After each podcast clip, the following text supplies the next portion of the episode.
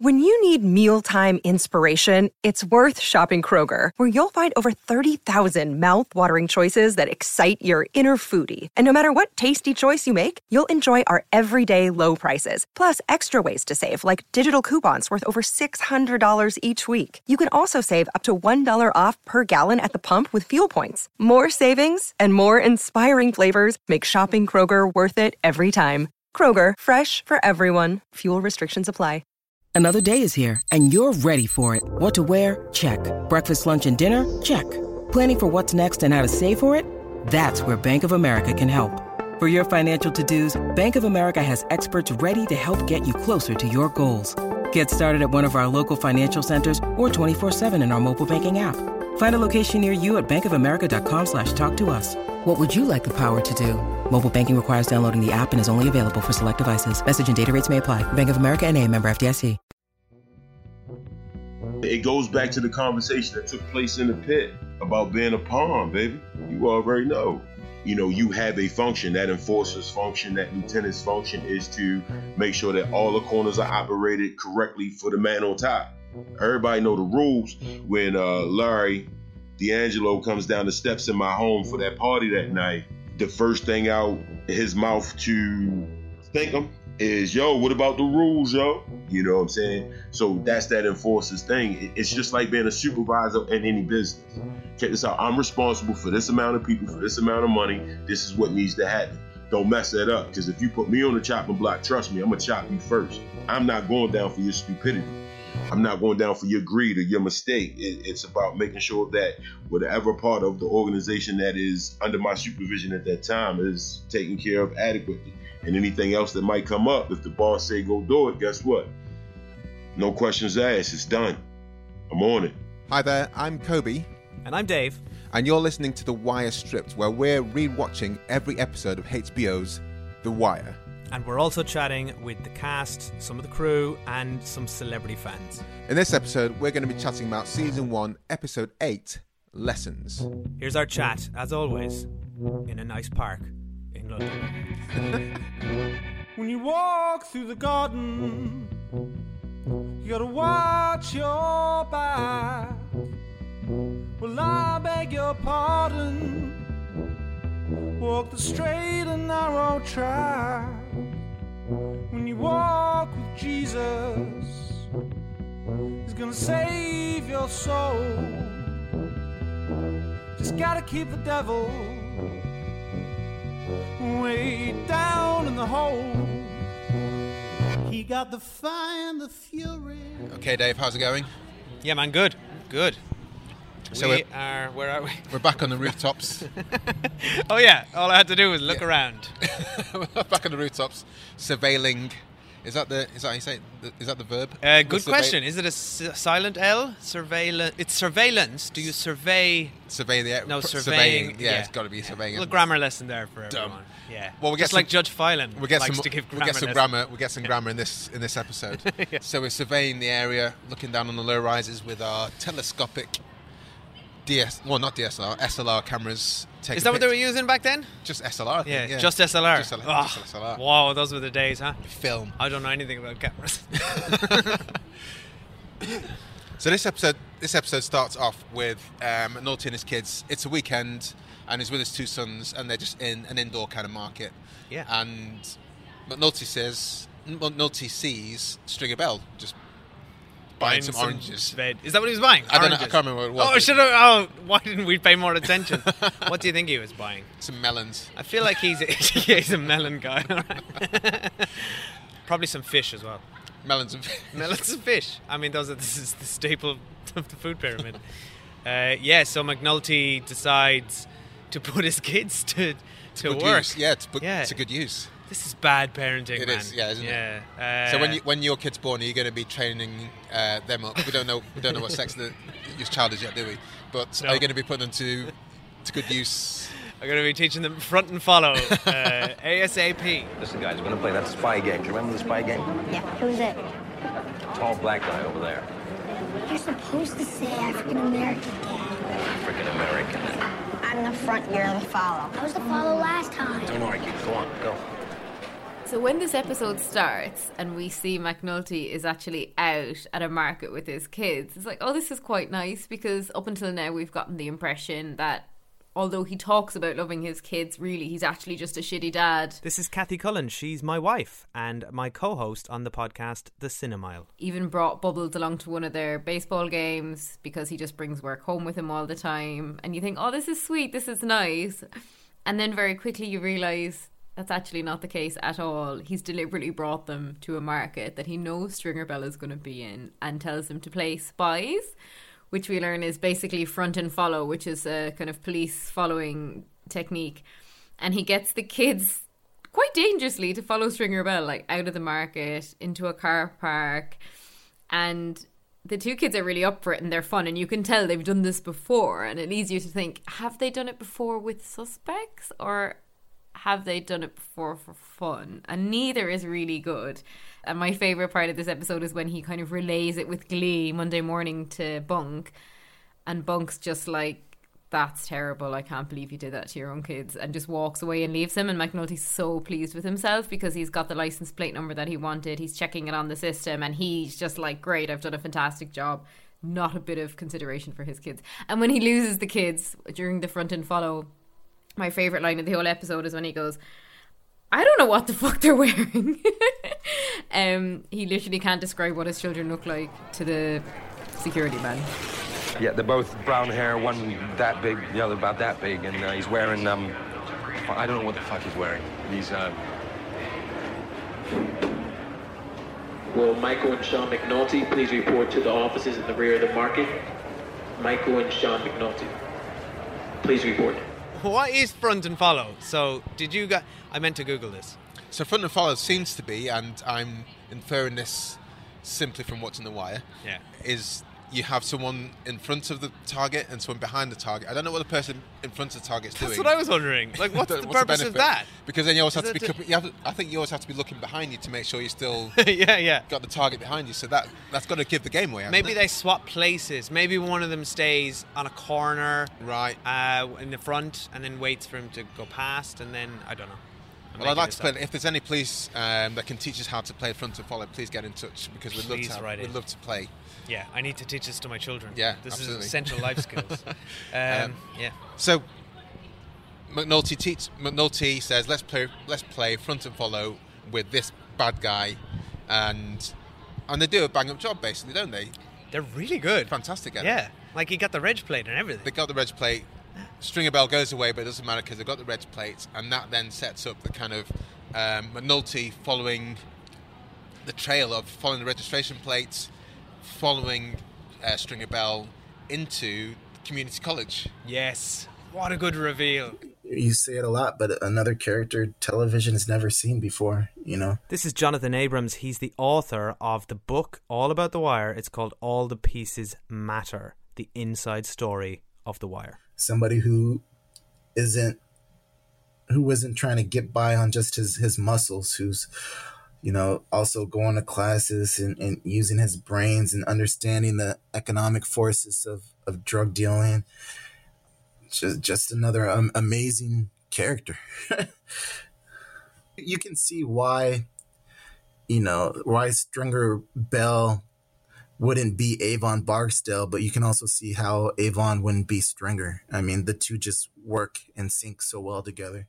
So McNulty gets a, a a hit on his his mom. There's a car registered in his mom's name, and so he figures eh, because that's you know drug dealers trying to uh, avoid tax evasion, which is the whole reason. All the all of that is that goes all the way back to the 20s, you know, and, and the FBI would would get uh, got Al Capone on tax evasion. So drug dealers are always trying to not be seen with too much money. This is Andrew Johnstone. He's an academic and a podcaster, and he loves The Wire. he tracks him down to the community college. I think it was CCBC, yeah, the Community College of Baltimore City. I've taught in those those rooms. He's just taking this generic macro or economics course uh, to try to understand the drug game better. There's nothing more fantastic. It's that is all it is. He's sitting in a classroom, normal looking dude. I see him all the time. You know, he's a guy. I'm, I'm guessing they're in their 30s, probably. He and Avon, like like early 30s over the course of it. I've seen that dude who just comes in and he's, you know, he's quiet and he's smart. He asks insightful questions, and you have no idea what happens when that person leaves school.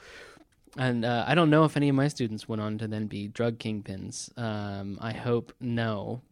That's one of those magical moments. Hey, it's Kaley Cuoco for Priceline. Ready to go to your happy place for a happy price? Well, why didn't you say so? Just download the Priceline app right now and save up to 60% on hotels. So, whether it's Cousin Kevin's Kazoo concert in Kansas City, go Kevin, or Becky's Bachelorette Bash in Bermuda, you never have to miss a trip ever again. So, download the Priceline app today. Your savings are waiting. Go to your happy place for a happy price. Go to your happy price, Priceline. For Stringer Bell, where it's such a practical decision. You would never think of it.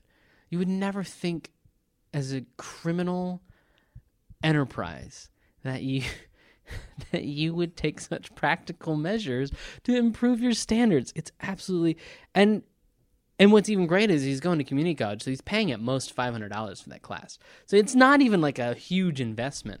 But there's also the fact that can you imagine a drug dealer who's like, "Nah, I can't meet. I got class from six to seven on Tuesdays. Yeah, I got to go to class on Tuesdays. I got to go out of the county. I go out to the. I think it was even the White Marsh campus. I go out to the White Marsh area in far east of Baltimore, like a solid forty minute drive from from where he's living out in West Baltimore. Got to go out there because I gotta I gotta uh, take a class on where. So yeah, so the fact that Stringer Bell is so smart as to simply see the drug game as a business. It's just it just fits so well with this character. It does do. well. Like, and it adds. It's such a small little scene, but it adds a whole other dimension Yes. to him. It's just such an interesting insight. So he's in the community college doing macro introduction to macroeconomics. yeah. And of course, he's like up the front. He's up the front. he's asking the questions, questions, isn't he? Yeah. explaining to the rest of the class how it works. Yeah.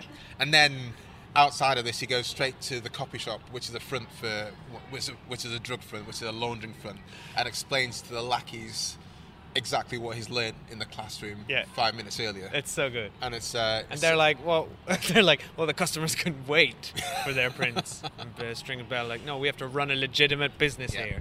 This Yeah. is the first indications that we get that, you know, not only is he smart and he has a good business head on him, but he kind of, he almost wants, he, he, he almost yearns for this, for the legitimate world, Yes, doesn't he? absolutely. It doesn't quite suit him, the underworld. no. Yeah. And yeah, he's got he's got a much bigger picture outside of the pits and the high rises and low rises. He's thinking so much bigger, and it's that's what makes him really dangerous as a gangster because he's super smart and he's thinking the big he's thinking the bigger picture. Not compared to Avon, who is a smart character as well, but he's more of a gangster, he's more of a thug life kind of guy, really, isn't he? Oh yeah, Avon's strapped and ready to go. And what it ends up is they end up being, I mean, they end up being a complete person to together.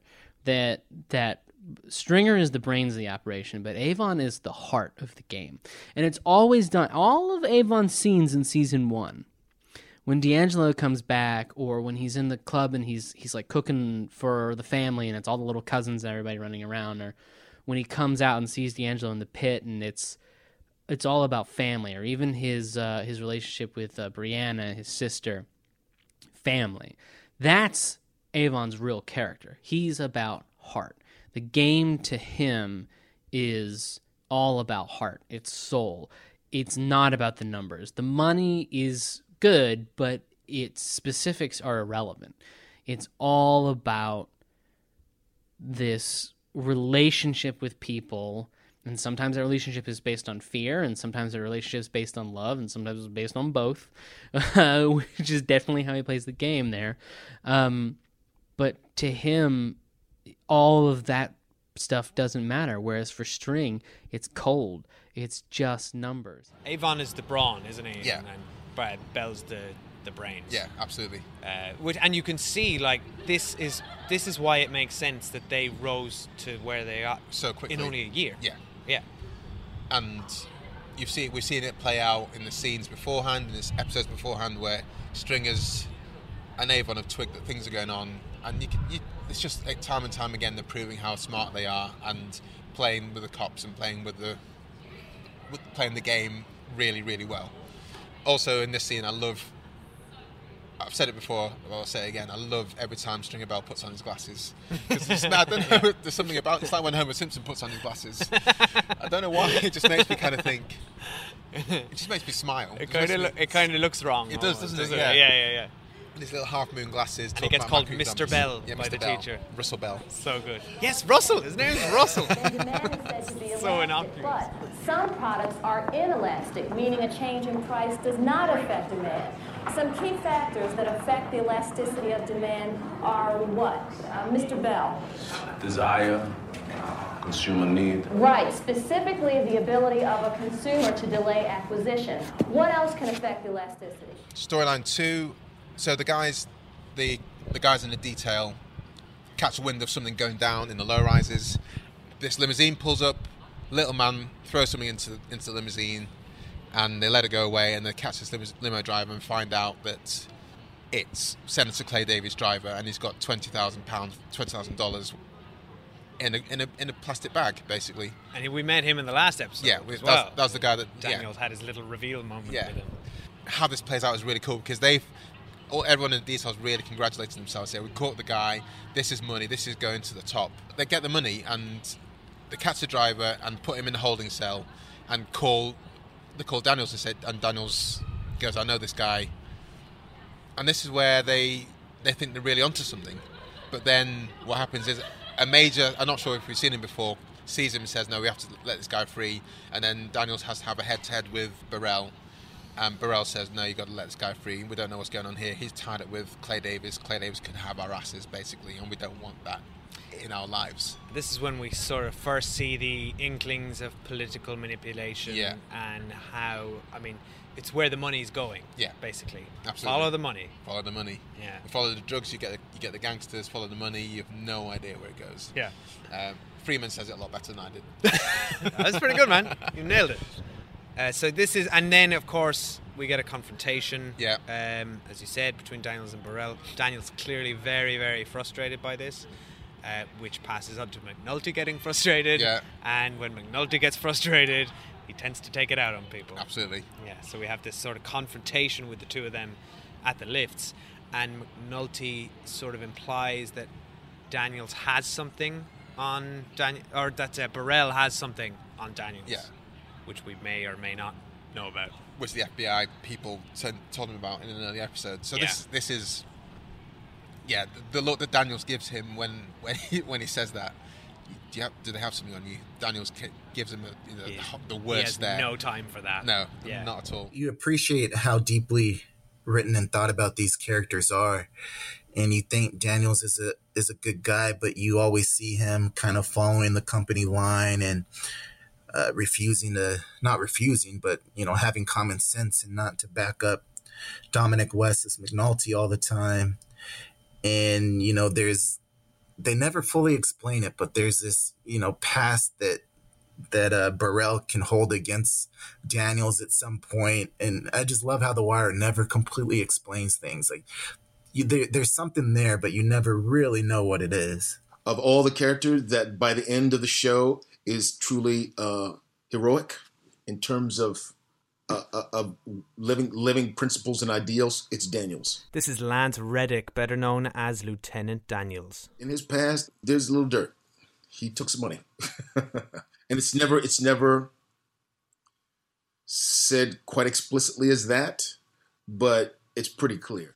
he starts off kind of he's on autopilot you know he's been sort of shafted into this lieutenant position that's not really going to go anywhere like you know uh narco is is you know yeah yeah you do a lot of busts but how many narco guys? Maybe in like 10 years he makes his way up to major or something and then stops. But then there's that moment where McNulty puts Brandon's picture, uh, Omar's boyfriend who got horribly tortured, and, and just is like, if you had been behind this, we could have stopped this murder. And that's great scene where after they've sort of gone through and gotten another month on the case and we're starting to see the team actually like each other and work together. It's a long shot, it's a dark shot. And just such a great performance from across the room in the dark of him realizing there's more than his career at stake here and what he has to do. I kind of feel for Daniels a lot. Yeah. Uh, it, the more and more that the story goes on, the more you get an insight into Daniels' world. He does feel like he's trapped. You know, he's really trapped between these two worlds Absolutely. on the rung. I, McNulty's almost more liberated because he's like a bull in a china shop. And he does what he wants with li- kind of little repercussion. You know, Rawls is trying to trying to get him, but he's still somehow staying above this because he's got that lifeline of the judge. Yeah. yeah, just just keeping him in there. And this is where we, we get the judge back in because after Daniel's head to head with with um, Burrell, he orders the wiretap, he orders the detail to close at the end of the week. But then, yes, Kima Greggs and McNulty go to the judge, and the judge kind of Well, he seems to call them in this time because this Yeah. this time it was on the judge, as Yeah. Kima says. Absolutely, yeah. You know, Daniels asked her quite quite bluntly, you know, was it McNulty or was it the judge?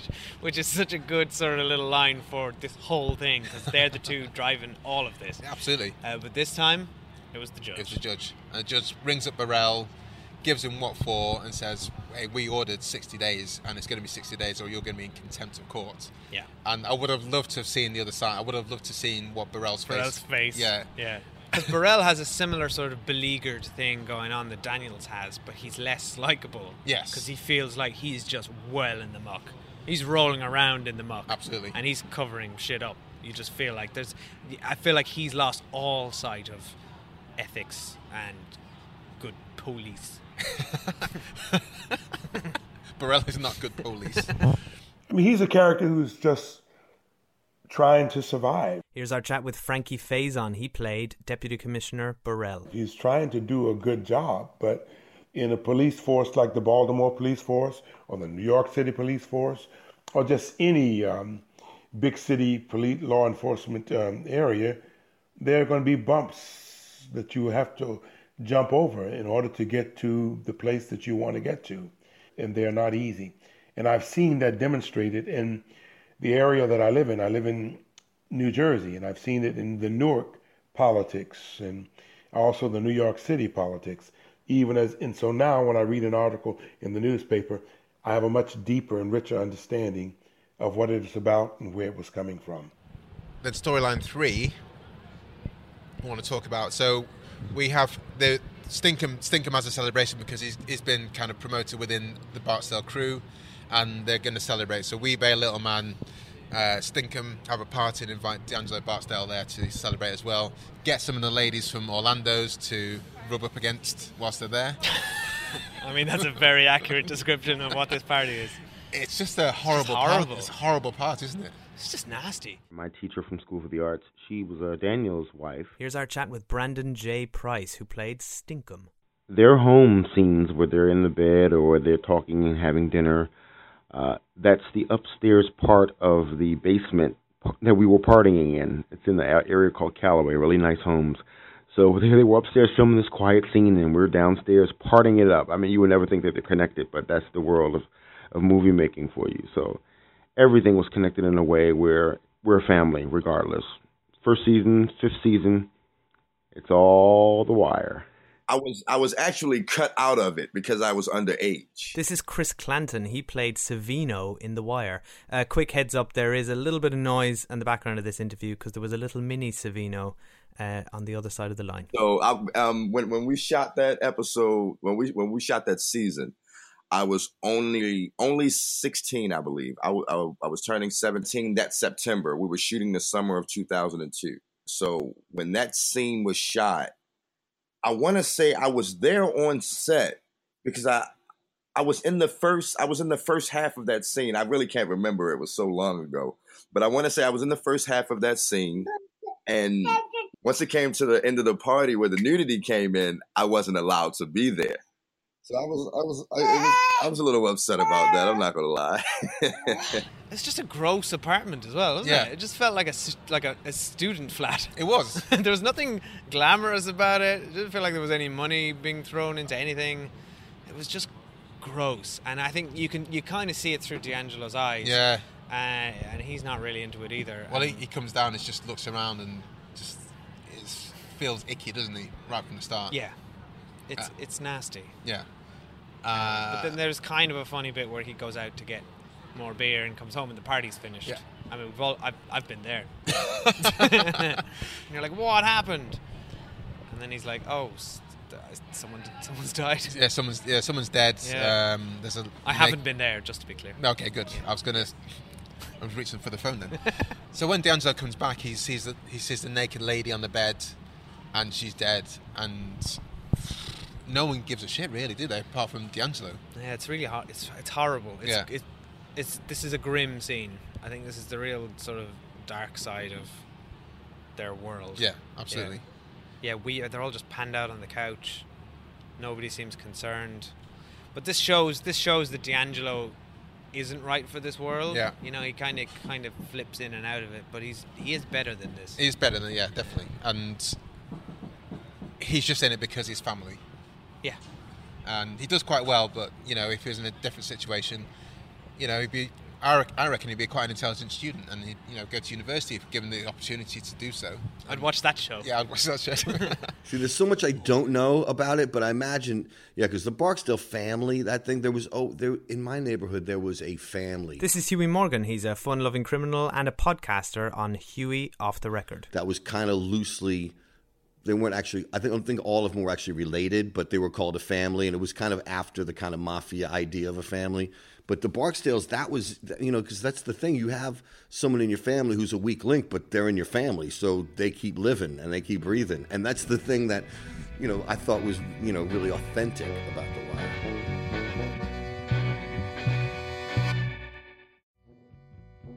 Hi, it's James Lovage from London.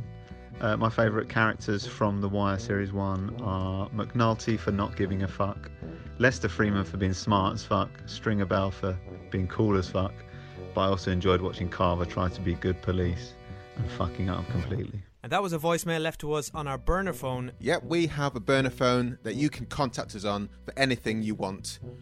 Well, not anything. We don't have drugs uh, to give you, but you can contact us. Stop asking us for drugs. No, yeah. We don't have drugs, guys. We don't. We don't. Uh, we don't hold any. We don't have a stash. Um, we don't. now, now things are getting a bit grey. Okay, just to clarify, we're not drug dealers. It's ju- we're just talking about the TV show. We're- this burner phone. Please stop. Please stop messaging us for drugs. we are podcasters. Um, very nerdy. Very nerdy people. But please do contact us from anywhere in the world. Use uh, WhatsApp, um, and if you want to find out the details for the burner, head to our Facebook and Twitter page, and all the details are there in the bio. And when you do leave us a message, let us know your name, where you are. Uh, if you have a Twitter handle, let us know that. Uh, and a short and sweet message. This week, uh, we want to know what's your favourite quote from The Wire. There are, there are a lot of them. What's, what's your favourite? Uh, and we're going to be playing out the best messages next week. Oh, Omar don't scare. Final storyline I want to talk about is, well, Omar, Omar, Omar, Omar, come on. Omar's vengeance. Yeah, Omar's vengeance. So he he's, he Yeah. spies. Wee-Bey and Stinkum in a car, scoping out some ri- rival drug dealers, and basically just going to go out there and, and kill some rival drug dealers. The thing is going to be a simple operation. Go out there, cap, cap, cap. They've got more territory. Little do they know that Omar's there waiting for them, and Omar's such a badass. he's such a. How does Yeah. he? How do we like Omar so much? Because he's just. I don't know. That's a that's an interesting question. Yeah. I feel like we could have a whole episode on that. I think it's everyone likes the renegade, don't they? They do, Everyone yeah. likes the rogue. The, he's the Robin Hood character almost. Because because He's the Robin Hood character, isn't he? Yeah. yeah, and everyone likes that. Who someone who defies he defies both systems. Yeah. you know he's not on either side of the law. He well he's on one side of the law, but he's not. I mean, if you if you consider you've got the street and you've got the cops, he doesn't play by either of those rules. No, and he's got he's got a code that he sticks to. He doesn't swear, for example. Man's got to have a code. The man's got to have a code. As the bunk says. Come at the king, you best not miss, says Omar, as he's um, sma- as he's shooting rounds into into Stinkum's chest. We're filming episode eight. I believe it's lessons. Everyone was quiet on set, giving me looks like, does he know? And I'm in hair and makeup, getting my makeup done and hair shaved, and I read the script, and I'm like, am I getting up? Oh no. Well, that's the end of Stinkum, but how ironic that uh, Omar's boyfriend that we killed was named Brandon. So I guess that's a karmic reaction in some kind of weird cinema way. But uh, everything was just still so fun, so privileged. Oh gosh, the last day of filming. Oh, we were down by Pennsylvania Avenue near the Billie Holiday statue. Not the greatest part of town, but we were surrounded by rats. I mean, I had to lay on the ground after I was shot with these wide eyes and blood running down my mouth, and all I could hear was scurrying and scurrying. I'm like praying, Lord Jesus, please don't let these words go. I was screaming inside, but hey, that's Baltimore. But you have to stay focused. But you can see a rat crawling by my head in that death scene when you watch episode 8. So look for that. That's my friend Ben. I, re- I, I just remember everybody being floored um, when we did the uh, when we did the scene, the shootout with uh, with Stinkum and Wee-Bey. This is Damond Gordon. He was the production assistant on The Wire season one. because Stinkum had gotten killed, and uh, you know Omar meets him, and then he has this this you know iconic line. Now you come at the king, you best not miss. Um, and I remember everybody being floored because in the script, when you read it, I'm thinking, you know, this big big gunshot and uh, you know this big gunfight. And I'm thinking, okay, he's gonna yell this out, like he's gonna be, "You come at the king, you best not," you know. But he said it so calmly and so matter of factly. Everybody was kind of floored as to why he would deliver it that way. But it made sense when you put all the pieces together and when the show comes together that this is just his everyday, and that's just who he was. He was just a very laid back, calm human being who actually and if you if you remember he never cursed not one time in the in the series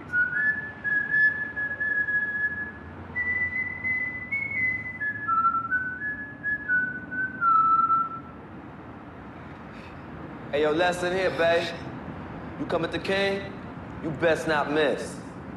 And it turns into a bit of a gunfight like, with Wee-Bey, him and Wee-Bey. Yes. Oh. get he sort of clips him in the leg. Yeah, clips Wee-Bey in the leg. But yeah, Stinkum's down. Stinkum's gone. And what's interesting is that no one seems to weep that much for Stinkum. No. Yeah, it's just that you know Stinkum's down and that's it. Apart from the cops, they they're pissed off at Omar. yeah, this, the cops weep weep for Stinkum because they wanted to flip him. Yeah. Yeah. Uh, yeah, and they sort of bring Omar in and they chew him out. And they're like, dude, you're messing up our case. Stop murdering our people. this is not helping. And I like, I love all this stuff with Omar working with the police. Yeah. It's such an interesting dynamic. because it's not they. I guess when they first bring him on board, they kind of think, yeah, he's going to play ball, he's going to lead us to all these things. But Omar's definitely got his own agenda. Yeah. And they're helping him, he's helping them. But at the end of the day, he's going to do whatever he wants, Yeah, Omar's gonna whenever do he wants. what Omar's gonna do. As useful as he is. Where you go with that? Maryland General walked up in there told him I was on the corner, caught a stray. Police come talk to you? Just a roller, no homicide. Put it out there. Not just our people either. I'm talking about any nigga who wanna step up. You put out the word. It's 10 on Omar or any motherfucker that's standing with Omar. Y'all niggas ain't got shit to do but be on this motherfucking hunt. Now be on it. Alright, alright, alright.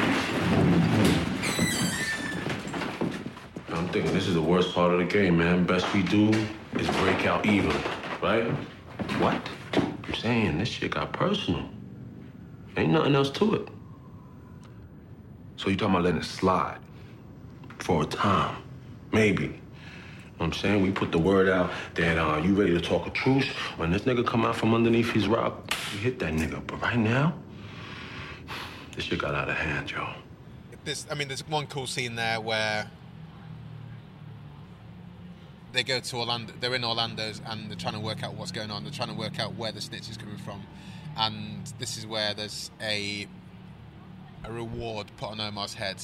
Goes up from I don't know if, I don't know if it's five k, but Oh, it goes yeah. it goes up to ten thousand dollars. Which still, yeah, it's not enough. it doesn't seem like a lot, does it? no. Yeah. I mean, I, don't get me wrong. I'd love to. I'd love for someone just to give me ten thousand dollars and say, hey, here you go, son. You know, have have at it." But we've said this already. I mean, if if so, if somebody put a price on my head, Yeah. that's kind of like you're attributing a value to somebody. Yeah. And I feel like I'd be pretty disappointed if I was only worth ten thousand dollars. Especially if you're Omar. Omar's coming there. He's taking all your money. He's taking all your stash. He's killing your soldiers, and you're saying ten thousand. It's not enough. It's and not- they can afford it. Yeah, of course. They, Yeah. they're, they're losing 20,000, 40,000 a day. yeah. Left, and right, and centre. They're writing that off. oh, dude, the, the driver got nabbed with the 20 grand. Oh, well. Yeah. Yeah. You can afford it, guys. So, Come on, put a reasonable bounty up there. What would be a reasonable bounty for you? I feel like Omar, to me, is worth, he's worth 50k. Yeah. Right? Yeah, okay. He's worth a I'll give solid you that. 50k. Yeah, I'll give you that. Yeah. Yeah, I, I, I'd chase Omar for 50k. Let's face it, neither of us are going to the- do, O- do farewell against If Omar. Omar even slightly thought I was going to kill him, I'd be dead. So I wouldn't bother. Omar, if you're listening, if you're a real person, I'm not going to chase you. It's lucky we're up on this rooftop. Yeah, so we have um, just a few more dis- points to discuss um, quickly. Yeah, Orlando here is trying to. Yeah, it's, it's- this is people being aspirational within the game. Orlando's not happy with his lots and he's trying to get more out of it and trying to collude to sell drugs and distribute it via the low rises, via via the Barksdale patch, and that to me is Stupid. idiotic. So Idiotic. stupid. Like, how's he playing at? the dude is watching these guys every day. He knows how they operate. Yeah. Like I don't care if you got to connect. People, You know? people getting killed for very small things, and and he's there in amongst it. In his uh, maybe, and we've talked about it a lot. But his club that he's running is horrifically bad, and, Yeah. it ju- and he's maybe just woke up one day and thought, "This guys, this is a shithole. I need to get out of this Oh. place." they, do- they do try to seed it a little bit. We had that scene with him and D'Angelo a few episodes back where he was essentially saying, you know, I don't make any money, I don't own this business, Yeah. wha- whatever. Um, and then last episode, we obviously saw him go to uh, D'Angelo with this connect. But what really disappointed me here was D'Angelo. Um, they're out having burgers Yeah. with uh, Wee-Bey and Stinkum and every, everybody. Yeah. And D'Angelo's like, Oh, hey guys! Uh, you know, Orlando came to me the other day with this great business opportunity. Uh, he says he's got this gr- this guy. He's going to bring in all this drugs. I was thinking I might just sell some drugs. it's like he's like whatever about Orlando. Like D'Angelo is smarter than this. Oh, absolutely. Like, why did he think he could just casually mention that? yeah, he knows. He, he knows he's pretty much just put an execution bill on Orlando. And Orlando, and let's face it, Orlando was lucky Yeah. to get the beating he got. Oh, absolutely. Yeah, he got he got beaten lightly. He got beaten, but you know, that's it. Oh, he got he got beaten and money thrown at him. yes. I mean, it's a great way to make a point. It is, yeah. I do it whenever, uh, whenever we're going shopping. Like, oh, you want more cornflakes? Here's your cornflakes. Yeah. Is is D'Angelo stupid or I don't know? Orlando's Orlando's just a fucking idiot. What's he What's he playing at? It's yeah, really. I guess he, I guess he's just an idiot. The character is Just just, an idiot. It's just an idiot, It seems like. And we have a good scene again. McNulty and McNulty and Bunk in a bar, and it ends up with Bunk in a in a pink dressing gown, yeah. setting off smoke alarms. After So Bunk's been kind of had his eye on a on a few women. We find out that Yeah. he's uh, he's basically had an had an indiscretion, and she, yeah. So she calls him. It's interesting that they play this for comedic purposes. Absolutely, but, yeah. Uh, she call she calls McNulty. Yeah. Uh, and who finds Bunk in a pink dressing gown, burning, trying to burn his clothes to burn the evidence, which I think is interesting. It's it's funny. It's very very funny. Yeah. But also it kind of shows that maybe there's there's guilt there. You know. Oh, absolutely. He's trying to cover it up, and he feels ashamed. Um, and this is the first thing because up until this point, we just assume that McNulty is the bad guy out of the quote unquote out, out of the pair. Yeah. But this kind of shows that they're both they're both as Both at it, flawed as yeah. each other. Uh, oh, Kobe, I've got another bad pun. What's that? So here comes the, the elaborate setup. so Bunk is drunk, and McNulty comes to rescue him, and he takes him home, and then he puts him in a bunk bed. Am I right? Bunk in a bunk. I'd like. Eh? Eh? I like that. I do like. Eh? I do like that because I. Eh? I hadn't thought about that. Eh? I thought about how ridiculous you looked on the bunk bed, but I hadn't put the, I hadn't put the bunk and the bunk together. And I spent the whole night thinking these up. Great. I'm glad you, Yeah. I'm glad you brought them to the table today. I'm glad you brought them to the rooftops. All right, guys. Well, that's us saying sayonara on episode eight. Uh, please join us next week where we'll be watching season one, episode nine, Game Days. And while you wait, if you don't mind heading over to Apple Podcasts or iTunes and just leaving us a quick review, you don't even have to write anything. Just tap tap those stars. Tap the five really stars. helps us out. Yeah, Yes. five stars, please. Anything multi- and multiples of five, which which means five. Give us 25 stars. If you do want to get in contact with us, guys, please send us a message on Facebook or Twitter. We're at The Wire Stripped. Or send us an email to burner at thewirestripped.com. We've got some amazing emails from you guys and messages, and we are blown away by the responses for us. Yes, thank you so much. And thanks to all our guests who took the time to chat with us this week. Yeah, Tom is, as always, bigged up by myself and Dave for being the awesome editor and producer of the show. Yes, he does a lot of the hard work uh, that makes this sound as good as it does. Uh, and also, the graphics you might have noticed and our logo were done by Izzy Lawrence. And also Sam and Martin from the excellent Song by Song podcast who made the sweet version of Way Down in the Hole that you can hear right now. Thank you very much for that, guys. Way down in the hole. That's my version. and, and that's and that's why me and Kobe didn't do the theme song. Yes, it would have been a we- we travesty. All right, thanks everyone. We'll see you next week. Bye. Bye.